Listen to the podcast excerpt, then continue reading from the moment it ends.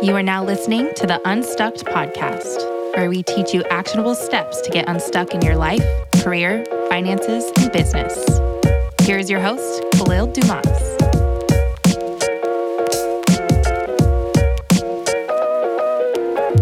What's going on, Unstuck fam? If you're loving the podcast, be sure to visit unstuck.com for more resources, ways to work one-on-one with me and my company, Unstuck, as well as our free Unstuck guide to help you get unstuck in your career, life, finances, and business. Some exciting news, we have launched our budgeting course where I will sit down with you and walk you through our custom budget. The link will be below.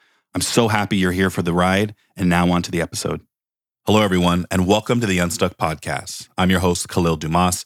Today, I'm joined by Kaylyn Blair. Kaylyn launched AOK Resumes and Career Coaching to help recent graduates, burned-out millennials, and career changers to identify and communicate their strengths and professional values in order to find jobs that were in alignment with those values. She left her full-time job in July of 2021 and has put her heart and soul into her business to not only encourage folks to establish a healthy work-life balance, but also to lead by example. Hey, Kaylyn, how are you today? Hi, good, thanks. How are you?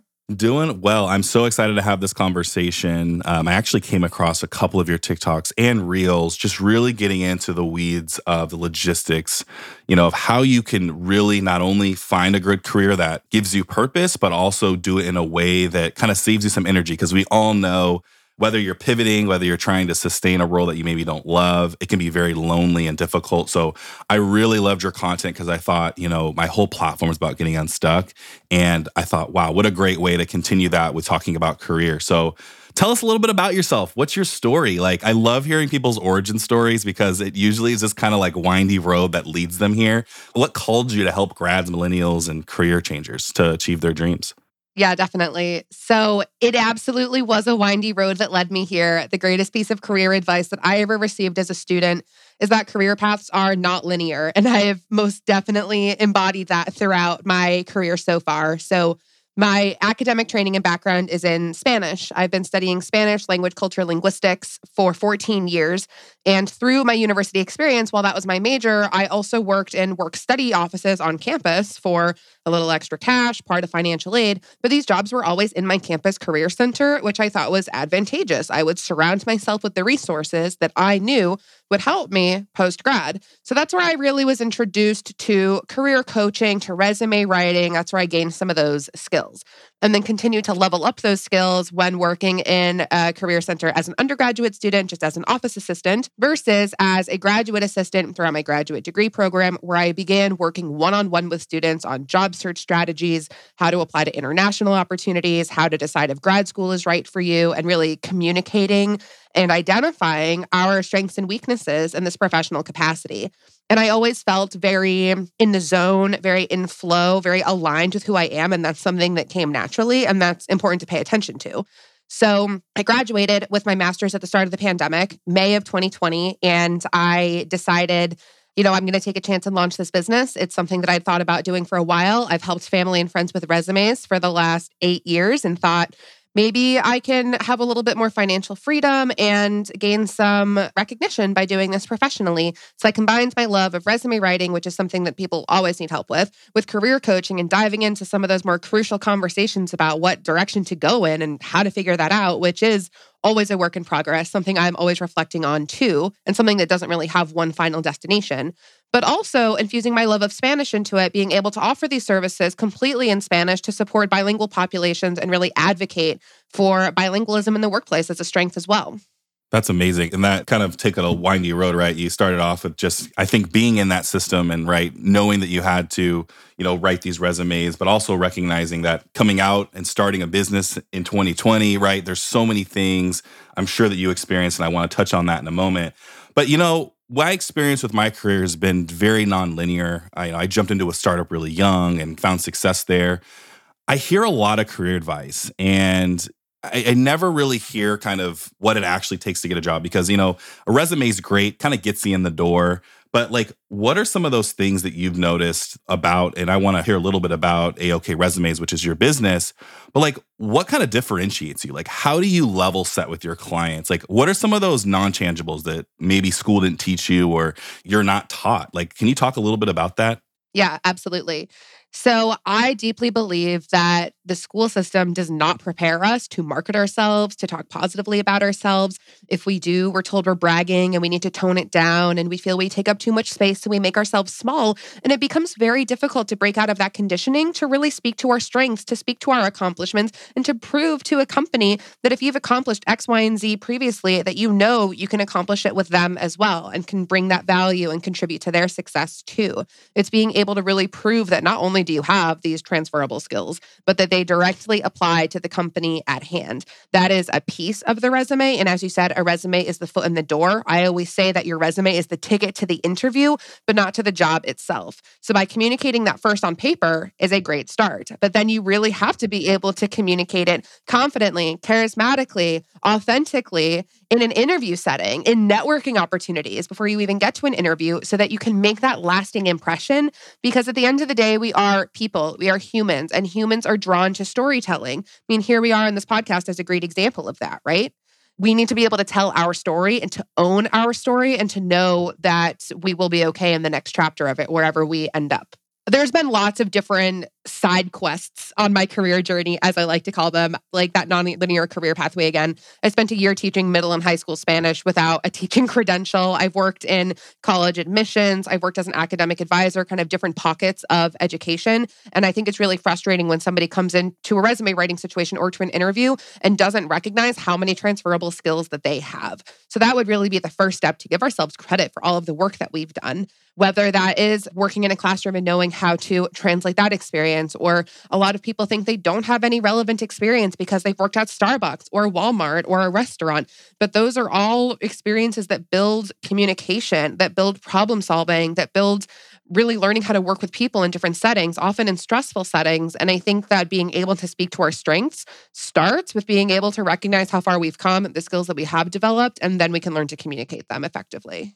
Absolutely. And that's something that I learned really early on. You know, my dad was an entrepreneur, my mom's a lawyer. So I saw people overachieve my whole life. And I noticed kind of a common strain there, though. And I think, get this from my dad, you know, again, talk about storytelling.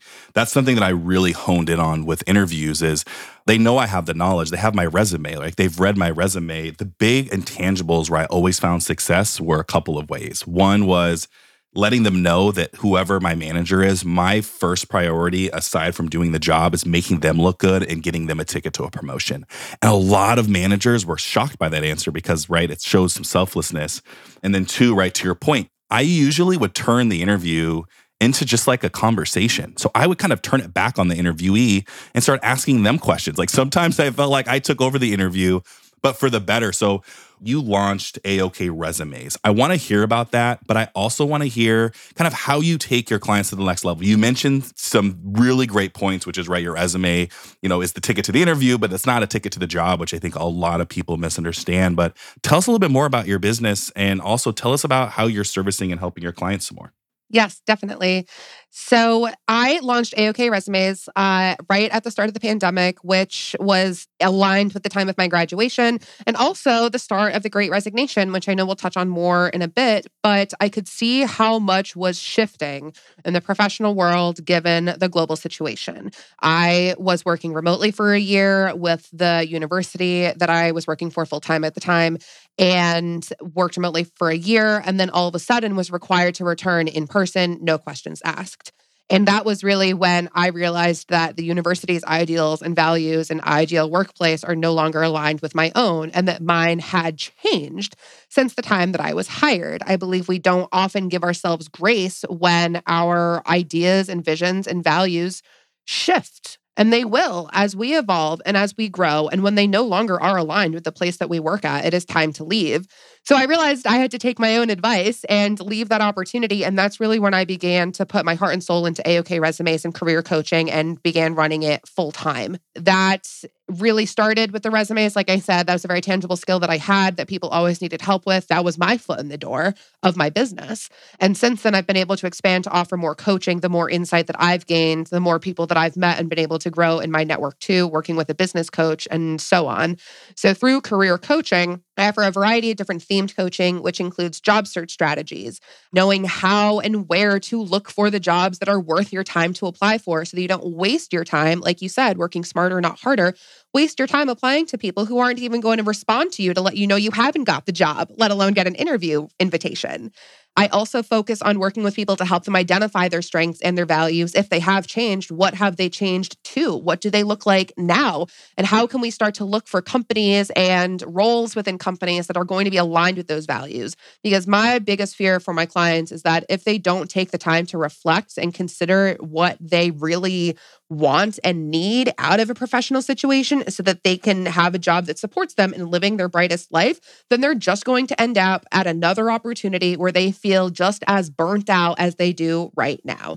That is not the goal. That will just be another situation of being stuck and we'll be right back from square one. The goal is to really move forward confidently in taking aligned action with what we want and what we need out of this wild and wonderful life that we have. So that's really where my heart is in my business, in the work that I do. And I think that I'm very effective in doing it with those who are fresh out of college, because those are shoes that I've walked in, of millennials who have been overachievers their entire lives and have come into these corporate roles and then realized, like, what am I doing? This isn't actually aligned with who I am. I might not know who I am because I've spent my entire life people-pleasing to get this external validation from the systems that we're in. That could be a bit of a projection because that is also my experience, but I've connected with others who share a similar experience, as well as anybody who wants to change careers, right? You realize you're not happy where you are. The question is, what's next? And half the time, having somebody to verbally process that with, having somebody with some level of knowledge about the current job market and about how to take advantage of it, both the tangibles and the non-tangibles, it's really what you need to just take that next right first step. Because you don't have to have the whole thing planned out. You don't have to have that step-by-step plan in front of you. It can be helpful, but those steps will probably change in the non-linear fashion of this world along the way. Absolutely. And you've mentioned so many amazing things. And I kind of want to take a step back and kind of review some of them. You know, the first one that came to mind as you were talking, because this was something that I always struggled with, which was, you know, you can't go to a therapist and talk about your career and like have them strategize with you, right? Like they're there to hear you and get your mental space right. And so that's where I think I always have to explain to new clients and even people that don't really get what you and I do from like a coaching perspective. And you nailed it, right? It's like creating that space so that people can reconsider and bring awareness to where they stand today so that they can take that aligned action tomorrow. And that is pivotal and it's key. And you mentioned some things that I know you run into with your clients that even I run into with just myself and personally, which is giving yourself grace. I know our listeners, we've heard that over and over again from so many guests, and taking your own advice. With your experience with your clients, and I know you mentioned like burned out millennials and recent grads, like the world is so big and it's so overwhelming. Like, what are some of the things you do in some of your first sessions to really help your clients kind of settle in, you know, past you mentioned, right? Like trying to understand where they stand today. Like, what are some of your tactics that you do to start to help people become more hopeful and start to be open to taking their own advice? Like, can you elaborate on that a little bit? Definitely. That's a great question. And the two main pieces that I incorporate into my coaching sessions are, number one, to celebrate. What have my clients done well? What are they proud of? What are these accomplishments? Because again, we don't know how to talk about them and we usually downplay them and don't give ourselves the credit that we deserve. So my first question is what are we proud of the last year, of the last few years, especially given how difficult the last few years have been on a collective level? So that's where we start, right? Because I want them to recognize that they are actually capable of some pretty cool things. Then I'll shift gears and start to ask, okay, what is the ideal outcome? If you could have any opportunity I kind of struggle with the idea of a dream job because I don't know if people necessarily dream of doing a job, but they dream of a job that's going to really use their strengths and have them in a state of flow that's supporting the life that they want to live. And I think that if we had a job that was in alignment with who we are and what we value, then we wouldn't need the idea of work-life balance. You wouldn't need life to balance out your work. It would all just really flow together in harmony going forward. Maybe work-life boundaries are still valid. So I ask my clients, what is the ideal outcome? Do you want a remote job? Are you looking for something with more money? Are you looking for something with more flexibility? And those are very open-ended questions, right? I'm not specifically asking, okay, so do you want to be a paralegal? Do you want to work in construction management? I think that those job titles are honestly one of the last pieces of the conversation because first we have to know what burns you out, what lights your fire, see what both sides of those are, and then we can start to evaluate some opportunities in alignment with how much money you want to make and how much flexibility and remote work you may want to then find opportunities that are in alignment with that instead of changing who you are and what you need to fit the opportunity. I love that. I really want to touch on the goal setting, because I think that's huge. And I love that you, before I get to that, like I love that you talk about celebrating because that's something I still struggle with. I launched a business 6 months ago. Like I've done so many things in the last couple of years and I've maybe celebrated for 30 minutes going out to get a drink or something like that. But I spend so much time dwelling on what's not going right or what I can improve or what needs to happen next that is so important. And the second thing you mentioned, which is the ideal outcome, that is so important to getting out of burnout, to getting out of your own situation and thinking forward. So thank you so much for that. But I did want to talk about that tiered approach, what you talked about. Like, what do you want today? Like when I was 22, right, I wanted a better salary. I just wanted a job. Let's just start there. Like when I graduated, I just wanted a job. I wanted to get in. I wanted to learn what I didn't like. I got into the job and realized, right, $40,000 wasn't a lot of money. And so all of a sudden it became a money game. So I said, okay, well, now I'm going to start aggressively job hopping. Like I came to this realization that it was costing me more money to stay at Nike where I was working than to go look for other opportunities. So then it became, okay, let's job hop. Let's figure out what works. Let's build our salary in the meantime. Now where it sits today is I make employers come to my negotiation table. I have a conversation that goes beyond work, to your point, where I talk about what my flow of life is, what my goals are, and I don't walk away from the conversation feeling nervous or I need this. I walk away with either A, I really like the people I just talked to and I could see myself becoming close to them and working closely with them, or I walk away with a clear sense of like, this isn't for me. Maybe I'll refer a friend over to you. Maybe it'll be for them. So how do you walk people through that? Because what I just described in those three different tiers, like those are three completely different people. So like, how do you really get into the mind of your client and understand like, I know where you are today and I want to help guide you to where you want to be. Do you just listen? Like, how do you go about that process? That's a great question. And going back to what you said earlier too about really turning the interview around on the company is huge because that's you taking your power back in a situation where you might feel vulnerable and nervous. You are interviewing them to see if they're going to be a good fit for you just as much as they are interviewing you to see if you are a good fit for them. So that mindset shift is huge. And I think that is a very positive generational shift in the workplace that is giving me a lot of hope, to be honest. So I wanted to start there. In terms of getting into the mind of my clients, I am very empathetic, compassionate, and I really bring my listening skills to the table to make sure they feel they have a safe space to voice whatever their concerns are. Of course, the anxiety of finding a job immediately after graduation is immense. And I remember being at that tier too. You know, I got an offer. I think I might have mentioned, oh, is there room for salary negotiation? And no, absolutely not. And I said, okay, that's fine. I'll take this $40,000 a year job and some benefits, and I'll be a very happy camper. And I think at the time, you know, for the 1 year that I was a teacher, that was fine. And then it started to shift. I started to think, I want to move. I want to relocate. My next job, I'm going to need more money to live in a city. How can we level up from here? And I still really struggled with the piece of self-advocacy to speak up for myself to, one, recognize my value, two, communicate my value, and three, ensure that I'm getting paid what I deserve. And again, that's a shift that I'm seeing a lot. The majority of my coaching calls over the last month actually have been focused on salary negotiation or counter offers. So being able to recognize the value we bring to the table, put a number on it, and then add tax. So you mentioned salary negotiation. That's something that's huge. And I get a lot of questions about that. Like, how do I synthesize my skills to ask for this dollar value? You know, I'm aggressive with the salary negotiations. I tend to 1.5 times my current salary ask and be able to articulate that. But I realize that doesn't come naturally to people. Like, what's your strategy for salary negotiation? Like, do you have different approaches for different people? Or have you found like a one size fits all just to get people to the next level? Like, I'm super curious about your take on this. Yeah, definitely. So I have a one size fits all place to start. And then it will get more tailored and specific from there based on the industry, based on the skills that we're talking about, based on how much to ask for and how to approach the conversation.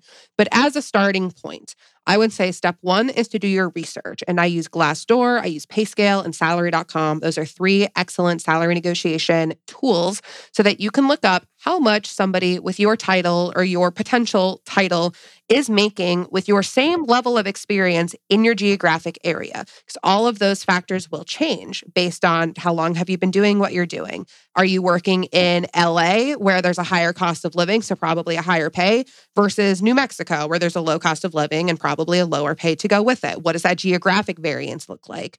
That will give you a number to look at. You can compare that to what you're currently making, compare that to what you want to be making, and develop your ask around that number. You can also do it by industry. So it'll be job title specific. I worked with somebody recently who was a director of education within their organization, but their organization was a nonprofit versus a university. So that was a different component of PayScale to look at too, to understand really what to ask for and what will be granted.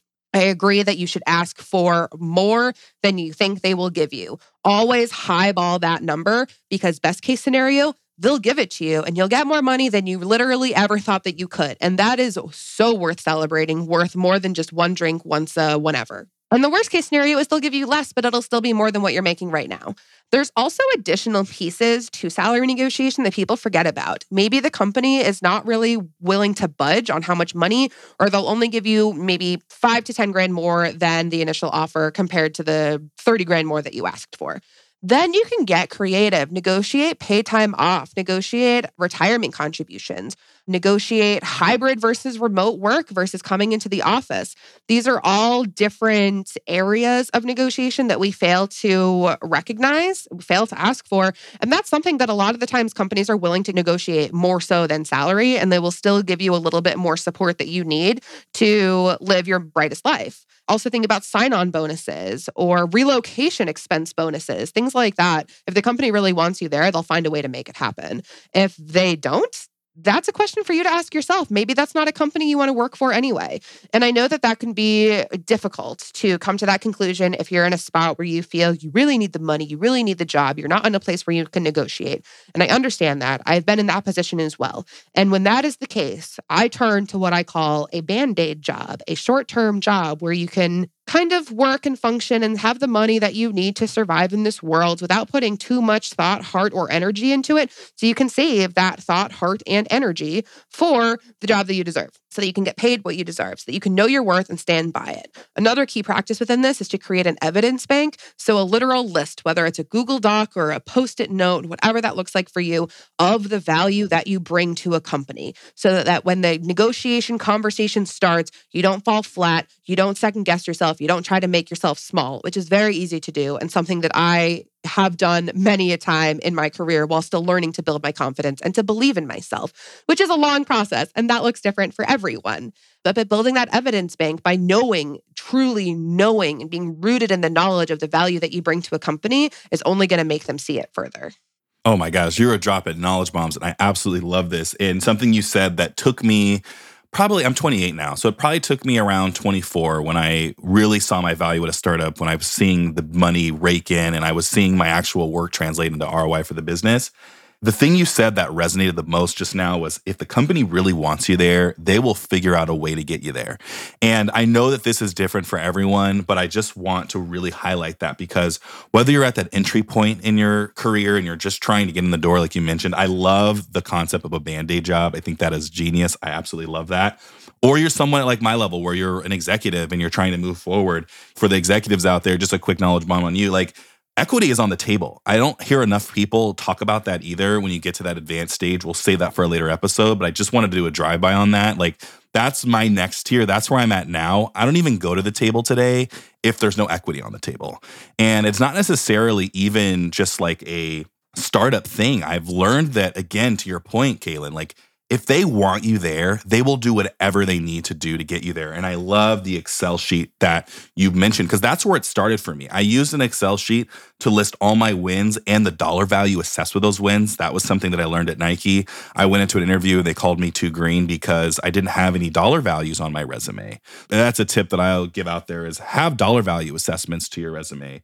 But two, it helped build that confidence so that when it came around to asking for and going through salary negotiations, I had that list of Excel wins there. So all great points. I absolutely love that. I want to give you a chance to respond in case there was something I said that you wanted to respond to. Yeah, definitely. I really agree with what you said of putting dollar values on your resume. Quantify as much as you can. That way you are proving the results that you're claiming you have, and they can't dispute that. It is a fact, it is a number, it is measurable, and that's going to really help strengthen your argument going into another company, going into a new role. So I want to kind of take a step back, because if I'm listening to this, there's a lot of information coming, and I might be in that place where I just like need some easy ways other than what we've discussed already, but just like some tangible, easy ways to improve your network and opportunities, because your network is your net worth. So where do you start there? Because I know there's a lot of people that are introverted. They don't really like going out networking. There's folks like me that I'm like, throw me in a room, I'll network with anyone. Like, what are some tips there to increase your network? Because that is really, really important and something I wanted to touch on. Yeah, that's a great question, especially given some of the challenges with networking in person over the last few years. I know that networking events were moved virtually. That really changes the tone and the nature and the strategy that you would go about it with. I've been both the very shy person in a room at 18, 19, not knowing how to start this conversation, and also the person who's a social butterfly talking to everybody, never knowing what you can learn from someone. And I think that regardless if you're in a networking event, in a networking room, in your job, in your office, if you see somebody who's doing what you want to be doing, you have to learn from them. And as I mentioned before, as humans, we are storytellers. People like to talk about how they got to where they are. Again, here we are in this podcast doing the same thing. So just by initiating that conversation, by asking somebody, how did you get to where you are? Like, what advice do you have for a young professional who's in a similar position? What things have been really game changers for you in your journey? It is a very natural conversation compared to if you go up to someone and just ask for a job. It's like going up to somebody and asking for $50,000 to $100,000, they're going to look at you like you have three heads. And that's not the way to go about it. And of course, they do say the more you know, the more opportunities you have. And that's true, but you can't just ask someone for a job. You really have to cultivate that relationship in a natural way, show interest in what they're doing, show that that's what you want to be doing, and trust that the relationship will continue to grow from there. Another networking strategy that I really use, honestly, is LinkedIn. My LinkedIn network has grown for me personally, like as Kaylyn, it's doubled in the last 2 years since starting my business. I also have a page on LinkedIn for AOK Resumes where I share job postings as I see them and relevant opportunities, because the way that the LinkedIn algorithm works, both as a job board and as a social media website, is really the key connection in your network, and people who are directly connected with you on LinkedIn, people who are connected with your connections, and people who are connected to the people who are connected to your connections. You can see how it ripples out from there. And even if there's interactions between some of those connections of connections who you've never seen, somehow they show up on your newsfeed, and they will be on your newsfeed even more if the keywords in your profile, in your LinkedIn profile, are similar to the keywords in your connections profile, similar to the keywords in the jobs that you want. They'll start coming to you. And as an example of that, I teach online college Spanish classes kind of on the side. That's where my academic experience in Spanish has led me. I'm always looking for more classes to teach. I really love teaching. And I found an opportunity to teach a class for students who are studying abroad and enrolled in an internship. I'm essentially career coaching through this class, which I found because a connection of a connection posted about it on LinkedIn. And then I was able to connect with them to ask opportunities, ask for more information about the job, conduct an informational interview, which is such a valuable networking tool. It is the time and the place to ask all of your networking questions, to make that initial connection, and then to see what opportunities can come from it. Like I said, chances are they're not going to give you a job right off the bat. You shouldn't ask for one right off the bat, but that will put your name at the forefront of their mind when an opportunity does come along, so they can notify you to apply, so you can be a familiar name already once you enter the application process, and thus increase your chances of getting an interview. Absolutely. I want to just highlight that and circle it, because that's where I start with my clients that come to me who feel stuck in their career. I always go, send me your LinkedIn. Like, what are you doing on there? So absolutely 100% there. What I wanted to talk about is that ability to storytell, because I'll take you back to when I was 22 at Nike with my career map. So Nike makes you do something. They make you create a custom career map. They don't give you any ramifications, but they say, if you're going to network here at Nike, you have to have a way to tell a story. So I created this one pager. It had a track on it. I was a D1 athlete, so that was important to me. And it showed how I got my momentum, right? My history. It showed my skills. It showed all these different things in a really creative way. And I would take these and I would have these one-on-ones. I'd have like 3 to 20 a week. It just depended on the week. And I would, to your point, I wouldn't say, hey, I'm looking for a job. I would say, hey, I've taken notice of you. I've seen some of your work. I've looked on LinkedIn. Wink, wink. You can't see me winking right now, but tell me about just like how you got here. And we would have this really great conversation. I would ask them questions along the way about them, about the struggles, about what they've learned. And we would get to like this point in the conversation where they would go, okay, like, what's up? Like, how can I help you? The first thing I would always say is, one, I really love the job you're doing and I'm trying to find my foot in the door. So if you know of any opportunities, please keep me in mind. But two, do you have anyone else that I could talk with outside of yourself that maybe is in the same vein as what you're doing here at Nike too? And if not, even at another company. And so talking to your Excel skills, I still have an Excel sheet. I have about 350 people on that Excel sheet. So it shows you how much networking I did in that time period. I still do networking, not on that official capacity anymore, but I just really wanted to tell the audience here, like, how much you're saying is so true and has gotten me to where I am today is doing the simple things. And actually, the guy who ended up hiring me and making me a part of that startup that I got equity in told me, he said, you know, your curiosity, not only about me, but about, I'm in big data, so I do like natural language processing and things like that. But he's like, your curiosity was actually the reason I hired you. He's like, I had a ton of people who were MBAs who didn't seem very curious in me or what I was doing. They just were really asking me for a job. I chose you over them. So if that doesn't give you the proof is in the pudding to the folks listening, I just wanted to really circle and bold that because it's super important. I wanted to kind of pivot because we mentioned at the beginning of the episode, the Great Resignation. And I hear a lot of people, like more than you would think, come to me and say, you know, well, the Great Resignation is going on. I'm just going to kind of wait it out a little bit and then try to, you know, figure out what I want to do after that. And what I would have been telling people is like, the Great Resignation is the new norm. And we're also starting to enter into a recession. So like, what's your take on the Great Resignation now? Like, it's kind of morphed into this weird thing where like you have some companies who are really going with the work from home model and they're really supporting workers. And you have some companies that are just running the same way they've always run. So like, what have you seen out there? Like, how do your clients feel? How do you feel? I'm really curious to hear your take on this.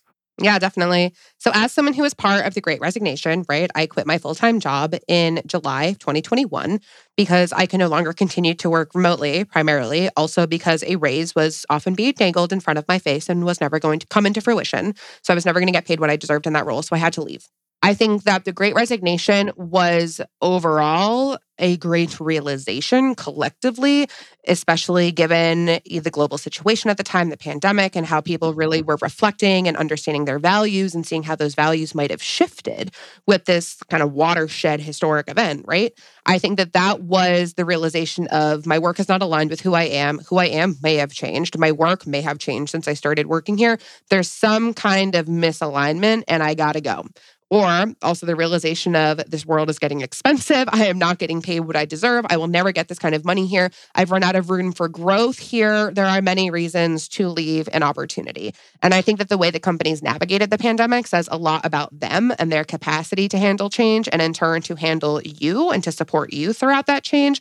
And my hot take is that companies who are insisting on going back to a full-time office model you have to commute and come into the office every day. I think it's archaic. I don't find it useful. I don't think that's the direction that we are going in, especially with millennials and Gen Z coming into the next real big population of the workforce. More than 50% of today's workforce are millennials. And we have been trained as a generation to work smarter, not harder, to really strategize and to understand when there's a better way of doing things. We have been presented with this global situation that has proven to us that there's a different way of doing things. Why would we go back? Why wouldn't we keep moving forward? And I feel as though the people who really, really want that in-person 9-to-5 in the office structure are often of an older generation who were not given the leadership training or tools to truly manage a team of individuals without micromanaging them. That's my hot take.